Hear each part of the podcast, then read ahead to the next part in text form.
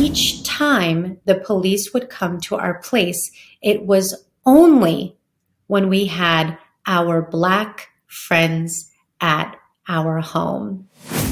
This individual had the audacity to ask Aaron if we were doing anything illegal and tried to get him on film threatening him so he could use that to share with the police. Never let the uneducated and the fearful take your power. I had let this person take my power for far too long and I'm taking it back.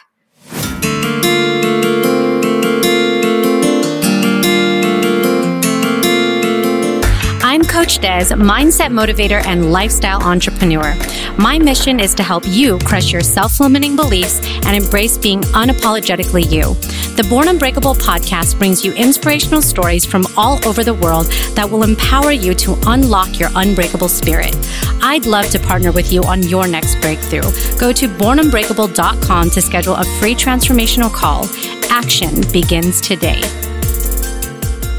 Welcome to the Born Unbreakable podcast. I am your host, Coach Dez, and this is episode 155, creatively, accurately, and very specifically titled, What I Learned from My Racist Neighbor. So, if you're curious as to why I've taken about a month off from podcasting, I've been going through some personal things, some very positive that I'm excited to update you on, and some not so positive, but I want to turn a negative into a positive by sharing my experience with you.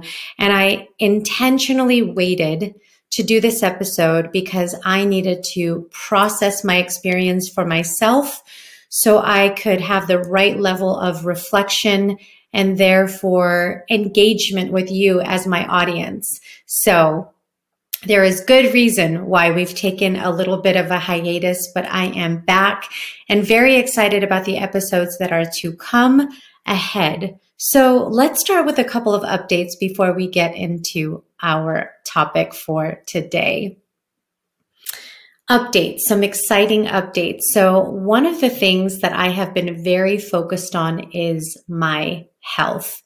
As you may or may not know, if this is one of the first episodes that you're listening to of the Born Unbreakable podcast, I moved to Las Vegas about two years ago, close to two years ago from the Bay Area. And as I established my routine here, which I love, by the way, being here. It's a great place. It's a great place for my mom to be retired. And uh, it's a small oasis compared to the big Bay Area. So, yes, there is traffic and all the things of a big city, but it is much smaller. And so now I complain about a half an hour versus 90 minutes. So, anyways, one of the things that I did not adjust to quickly was a diligence and dedication that I used to have around my health and wellness and fitness. And for those of you that have known me for a long time, that's something that is such a high priority for me. I used to work out twice a day sometimes, eat incredibly healthy, and just to cut straight to the chase, had fallen off the bandwagon. And so I was really, really in search of something that could help me get back on track because I hadn't established a routine here. I used to be walkable to my gym. That was very extensive. I would do walks with one of my great friends, Donna, in the morning. And so it was just amazing. And here, it was just a hot mess a hot mess, honestly. And so I saw an ad about a challenge, a transformational challenge. This was back in April. So it was just uh, almost two months ago. And it was a challenge about transforming your body and losing up to 25 pounds in six weeks. And of course, you know, super skeptical at first because anything that happens really quickly, I question because then it's is it sustainable? Like what do you have to do? Well, it was kickboxing. And so I said, you know what? I need to do something different. I need to get uncomfortable. And I really do need to put myself in a better position than I was in. So I went to the kickboxing studio and I met with Coach Diamond who is an incredible coach there. And she introduced me to this transformational program. And we set my goals, and my goal was to lose 20 pounds. How I would do that, I was terrified. I did not think that it was going to work. But essentially, we had a plan of doing at least three kickboxing classes a week. That was the very minimum. So, of course, naturally as an A-type personality, I would want to do more than that. So I certainly did. And then the biggest thing in the challenge was around nutrition. So there was a very specific nutrition plan that I had to follow for six weeks. I used the My Accountability app and I bought supplements to help boost the transformation process through Prestige Labs, if you're curious. And so long story short, I was very committed, very, very committed to the challenge. And by week six, when the challenge ended, I lost 19 and a half pounds. And now we're almost uh, two weeks later, so about eight weeks, and I've now lost 22 pounds. And so I surpassed my goal. It took me uh, about a week and a half longer, but wow, the one thing I can say is that this reminded me that you truly can do anything that you put your mind to, anything that you put your mind to. I was in my head about this. You know, I stopped drinking after my birthday in January. That was just a decision that I wanted to make for myself, for my health. Uh, and this was the next step in my journey. And today I actually went to a nutrition workshop that was hosted by the owner of the kickboxing studio. And I learned even more things about nutrition even after I had completed the six week challenge. So that was one of my most exciting updates that I wanted to share with you if you haven't been following my journey on social media. So, what else? Uh, consulting business is very thriving. I have clients all throughout the US and Canada, predominantly doing executive coaching, which is one of my favorite things to do. I also do diversity, equity, and inclusion work and change management work. So it's a very bustling time. Uh, so I'm very grateful for the opportunities and the business that is, you know, coming my way. Lots of learning, lots of growth. It's been awesome. The other thing I'm very excited about is the 4th of July holiday is coming. Uh, I don't get too jazzed up about holidays, except for the fact that you have a longer weekend, which I look forward to because I always love long weekends. But my family's coming into town. So I'm very excited to see my sister, my brother in law, my nieces, because we haven't gotten to spend extended time together. The last trip that I made to the Bay Area in the beginning was June, in June was to watch my younger niece Jackie graduate from middle school, but it was a very quick trip. So I'm glad we get to spend more time together. Other updates What am I reading or listening to right now? So there's actually two audiobooks that I've simultaneously listening listening to so i alternate kind of back and forth between the two of them but i am listening to the millionaire next door which is by thomas stanley and william danko it's a very good book about the secrets of the wealthy.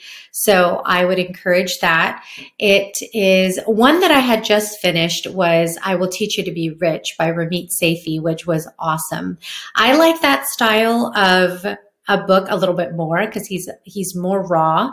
This book is a bit more formal, but essentially, without giving everything away, it goes through the facets of how you are either an under accumulator of wealth or a prodigious accumulator of wealth, which means that you either consume way too much and that is what is keeping you from being wealthy, or you are very intentional, conscientious, and frugal in your decisions. And that attitude and profile of existence is what is going to get you closer to being a millionaire. And so the reason it's called Millionaire Next Door is because it is often those who are unassuming, that don't drive the flashy cars, that don't have the bling bling, that are not flaunting all their stuff on social media, that are the ones that are a lot more wealthy than you think. So if you are out there trying to keep up with the Joneses and are using social media as a barometer for wealth, think again. That is not the only place that you should use as an example for what to aspire to. Because if you talk to your neighbors, you might find out that Quite a few of them are more wealthy than you think because of the smart decisions that they've made. So that is one book recommendation. The other book I am listening to right now, which I like that raw style of just straight shooter, is David Goggins' Never Finished. A couple years ago, I listened to Can't Hurt Me. I'm sure many of you have too. Uh, David Goggins grew up with a shitty childhood a lot of bad trauma and memories that he experienced uh, with the abuse that he saw from his father to his mother. And that led him down a path of making choices that was going to make his life better. So, ultra marathoning, breaking records, and all things fitness. He was a Navy SEAL went to Army Ranger School, just about anything that you think is possibly impossible because of the physical duress and torment that it would take on your body, that man has done. And this book is the next evolution of where he is in his life. And it's very inspiring. So it's another great one to listen to if you're looking for something interesting out there. So I think those are all the big updates. The only other thing I'll say is, uh, you know, I want to be very intentional about the episodes that are coming your way.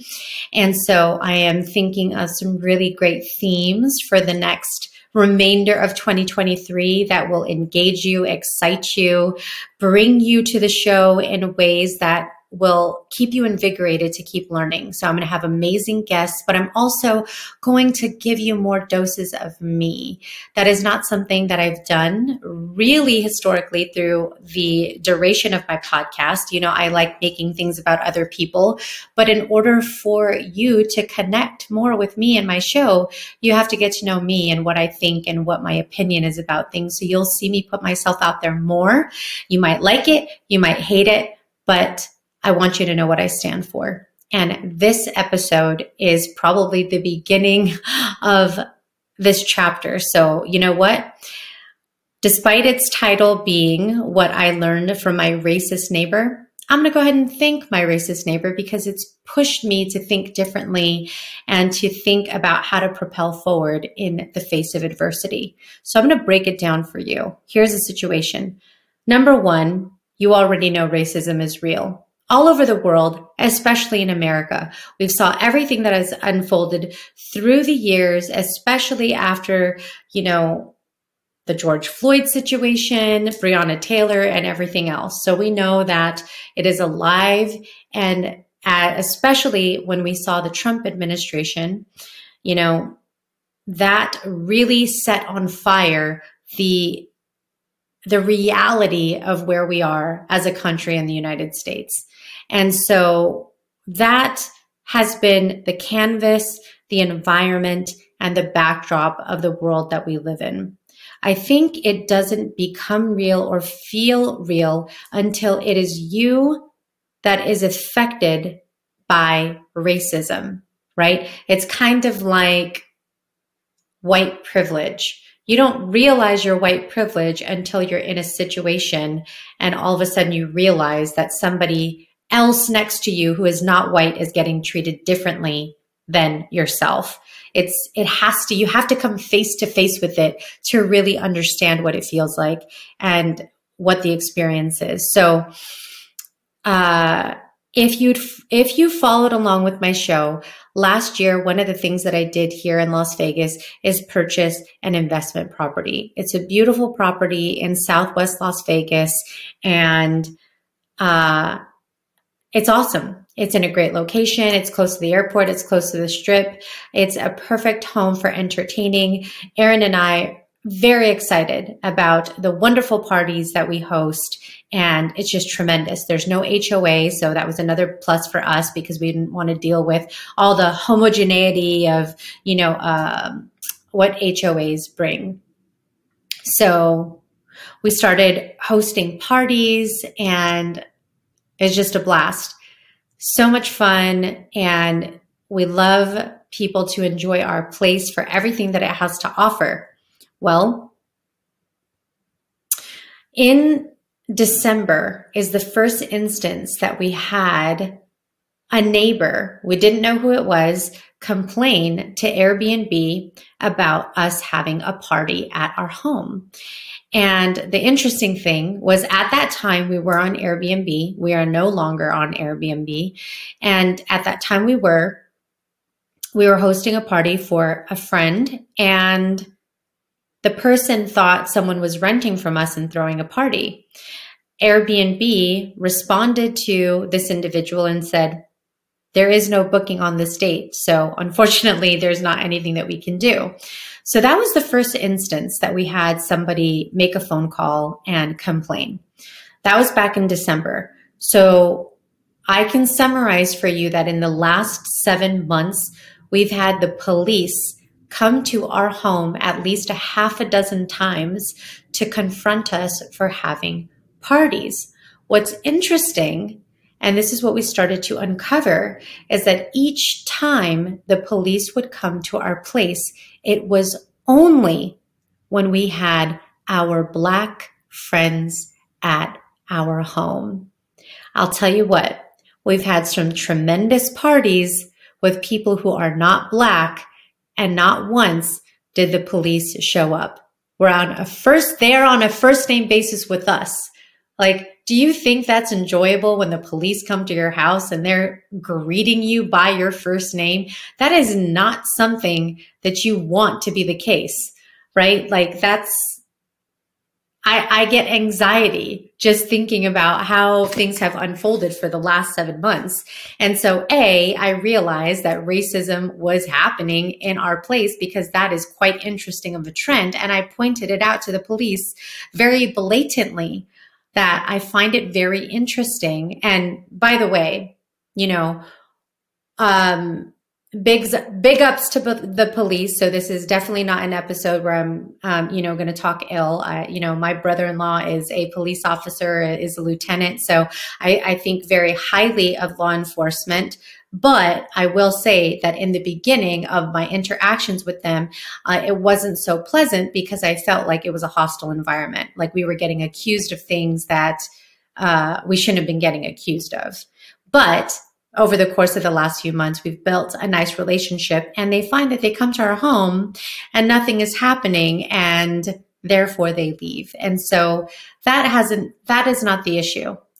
Calling the police and having us deal, deal with conversations with them is not the issue. The issue is the reason by which you're calling the police. Uh, because there isn't anything illegal or anything being violated when they come. There's no violence. There's there's no, you know, activities that are lewd. There's no noise. There's no ordinances being broken. And so the only reason that this person is deciding to call is because they see cars parked on our property and us having a gathering, particularly disturbed when it is people of color, black to be very specific. And so we d- figured out who this I called it a Karen because that is the the name, right? And the police even called him a Darren. So there is a name that even the police have given to this individual um, because of his ridiculous, obnoxious, aggravating behavior. So we discovered who it was because uh, Aaron, my partner, had a encounter or interaction with this person, might I say. So one day, this neighbor who I just, I want to tell you his name so bad, but you know, I'm going to be respectful and not do that. Uh, we're just going to call him Darren. Okay. Was recording our house. He was recording our house with his phone acting like he was not recording our house with his phone. Aaron confronted him to ask him why he continues to harass us, why he continues to call the cops on us. And this individual had the audacity to ask Aaron if we were doing anything illegal and try to get him on film threatening him so he could use that to share with the police. And of course, Aaron is not threatening him. Certainly, he was calling him names, which is his First Amendment right, but he wasn't doing any kind of threats. And he had something in his pocket, and the neighbor asked him, he was trying to accuse him of having some sort of a weapon in his pocket and it was a garage door opener. And so naturally he took it took it out to show him that it was a garage door opener. So this whole thing was video recorded and of course because he enjoys stalking us literally like it's a full time job. And he shared that with the police. And of course, the police couldn't do anything because there wasn't any threats except for name calling, which isn't illegal to do. And so, therefore, nothing happened. My conversation with the police was I find it interesting that we've provided our phone number to this individual and Aaron had told him, if you have any concerns whatsoever, please don't hesitate to call us so we can have a conversation. He never, not one time, has ever done that to resolve things like civilized human beings for anything, any concern that he has ever had with us and continues to go to the police. And I told them, don't you think it's interesting that a grown man is not reaching out when we had extended that olive olive branch to give our phone number. Like that is a very immature way to engage with your the community around you. And they too agree and wish that he would do that. And so he has created such hostility that it makes it difficult for us to want to have a civilized conversation with someone who appears to be incapable of doing that. And so we now know who it is. He has installed not one, but two cameras directly pointed at our house. And I can also see um, another neighbor. He, we are not the only neighbor that he monitors. He does this to everybody and is very accusatory and it feels like a complete invasion of your privacy and there's not anything that we really can do about it. It's his right if he wants to put cameras and watch us like a stalker. I feel like I'm in a movie. It's it's crazy. This whole experience has totally broken me down. I'm not I'm not even going to downplay that. It's the reason why I needed to take a break. I, I've had to, and, and here's the irony. This is, this is why I was so conflicted about this is that as part of my career, I get paid, okay, to go into hospitals and health systems and organizations in the US and Canada to help them with diversity issues to help them to progress their agenda as it pertains to diversity, equity, inclusion, and belonging. So I'm moving the needle on a large scale with institutions to try to take them from good to great. And that is a lofty task. It takes long, it's arduous, it's sensitive because change is difficult but I'm doing that on a large scale. And I'm sitting here going, I'm doing this in these huge organizations and I cannot fucking accomplish dealing with my racist neighbor, someone that is right next to me in my area, my town, right here at home. I'm out there doing all the things and here at home, I can't even do the things. So I was just so frustrated by that. So freaking frustrated by that, right? And so I'm sitting there, and this is where I want to get into the lessons of what I've learned. Okay. Why is that? Why is it that I can move the needle on this big scale and not right here? It's like those kitchen table conversations that you hear about. Well, I'll tell you why. It's because not everyone has the desire and the capacity to change. If you are not open enough to learn and grow, and you choose to stay closed minded, then that needle isn't going anywhere. It doesn't matter if I extend an olive branch if you are not going to, on your end, receive and be willing to listen. Right. And so that's one of the biggest things.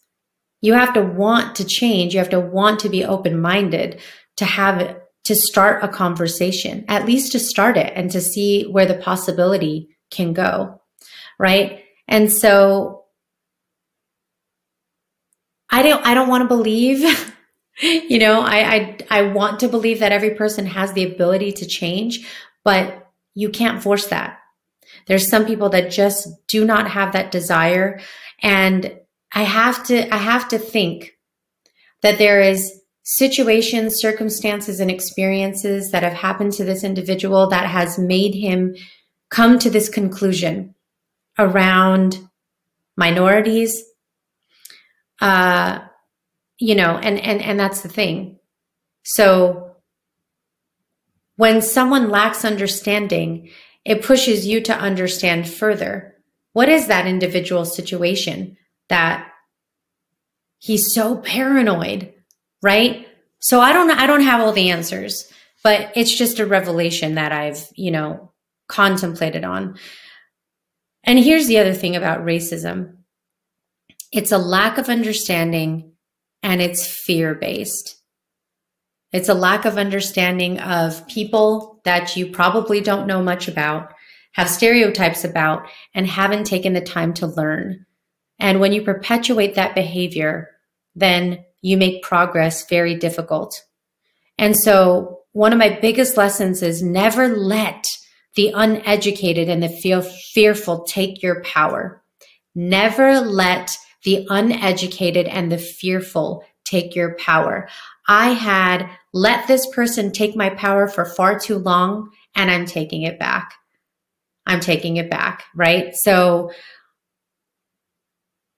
I think the most important thing that I've learned through all of this is that it's it's normal to be angry.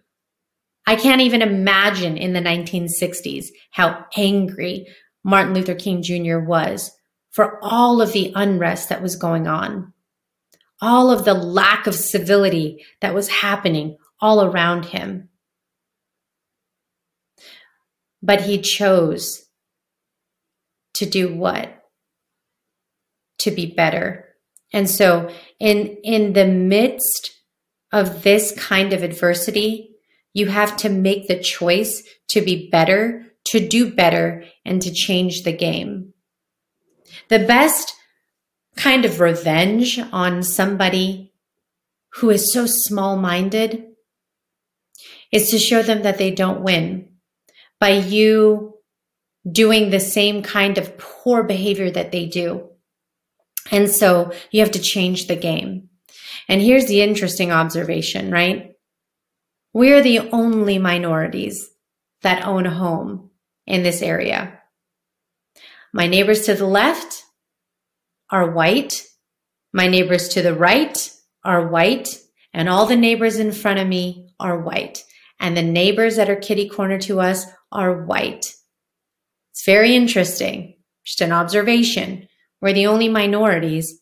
I don't know how he feels about that. One can conclude based on his behavior that he feels a type of way about that by continuously calling the authorities for things for, for us gathering, essentially, right? So you have to change the game. You have to be better and you have to do better. And so I know what he would like is to drive us out of the neighborhood by continuing to call and to complain every time we have a gathering with our family or our friends.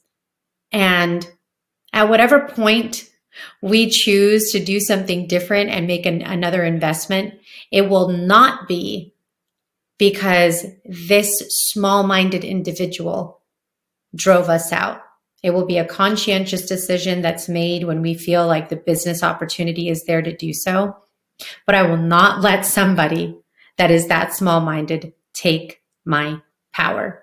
And so that is the message that I have for you in this episode is if you have experienced racism are experiencing racism are somebody who has had this experience your whole life and it's not just circumstantial like in our case and I'll, I'll be the first to say i'm not sitting here telling you the story that i've spent my whole life with you know all of these things happening to me that are you know of, of racist nature but if that's a position that you were in are in still in you need to take your power back by being better than those who are not educated. Educate yourself. Seek to understand the people around you. Set a better example so that you can vibrate higher. Because this gentleman, he's not even a gentleman. That's not even, I've, I've just graduated him into a title that he's undeserving of. This human being, if he is even that, this individual vibrates very low. And see, people who vibrate low try to make you, try to take you down to that vibration. And, and I was, I was vibrating low during that, during, you know, the, the last couple of weeks, sitting here thinking about this situation and how frustrated I've been by it. But I'm, I don't want to, I don't want to be in that level of vibration anymore. I don't, I, I, that's not who I am. That's not how I want to operate. And so I'm choosing to vibrate higher. I'm choosing to focus on the things that are going to allow me to thrive because all he's going to witness is us thriving and and he can be a hater all he wants. You know, people like that are envious, jealous, and that's honestly how I how I feel. I feel sad and sorry for this person that he has to sit there and study all his neighbors and instead of engaging just creates this type of hostility and tension in our community. And so I have every intention of determining all the ways that I can contribute and be an ambassador in the city for things that are good. And they're going to see a lot more of me in, um, in a variety of ways, from volunteering to sitting on a board, because the way you take your back your power is by showing up and having even more influence and being able to influence things for good. So I thank him for giving me this newfound energy of things that I am now going to invest my time in to have a broader reach, have a more influential reach, and to make positive impact in this city and not the kind of negativity that he's spewing out there, not only to us, but to the, to others around. It is just ugly and it is just bad. And I don't want any of that juju and I don't want any of that energy. So I'm going to change the game. But I want to end the episode with this you know, I don't really ask you as the audience for your thoughts and opinions all the time, but I really do want them in this instance. I want to know what would you do in this situation? Would you ignore the individual? Would you engage with them? Would you have a mediated discussion like with law enforcement or something else? I'd love your feedback. I've pontificated having a conversation with him. And those that I love have told me that they don't believe it's going to do anything. Uh, Aaron believes that if we have a conversation with him, it has to be mediated by the police. And uh, I do understand where that comes from. You know, I one of the one of the thoughts that I had was if I do happen to engage with them, that he would, you know, spin that conversation or try to tell the police that I came over and, you know, said some things that I didn't say and uh, that because that's certainly the way that this person comes across. And uh, yeah, I don't even have time to think about all that. So I have not done that. We have chosen not to engage. And uh, it's difficult. It's difficult because this is not a person that will stop. Think about it for a second. If you were in my shoes, every time you had gatherings at your home that you pay for, and the police was getting called on you for having people over. Every time. What would you do? how would that feel to you? What action would you take? Yeah. So that's the deal. That's the situation. I am rising above, rising above it, managing through it. I appreciate the support from those of you that are family and friends that have been privy to this situation. It means a lot to me. And uh,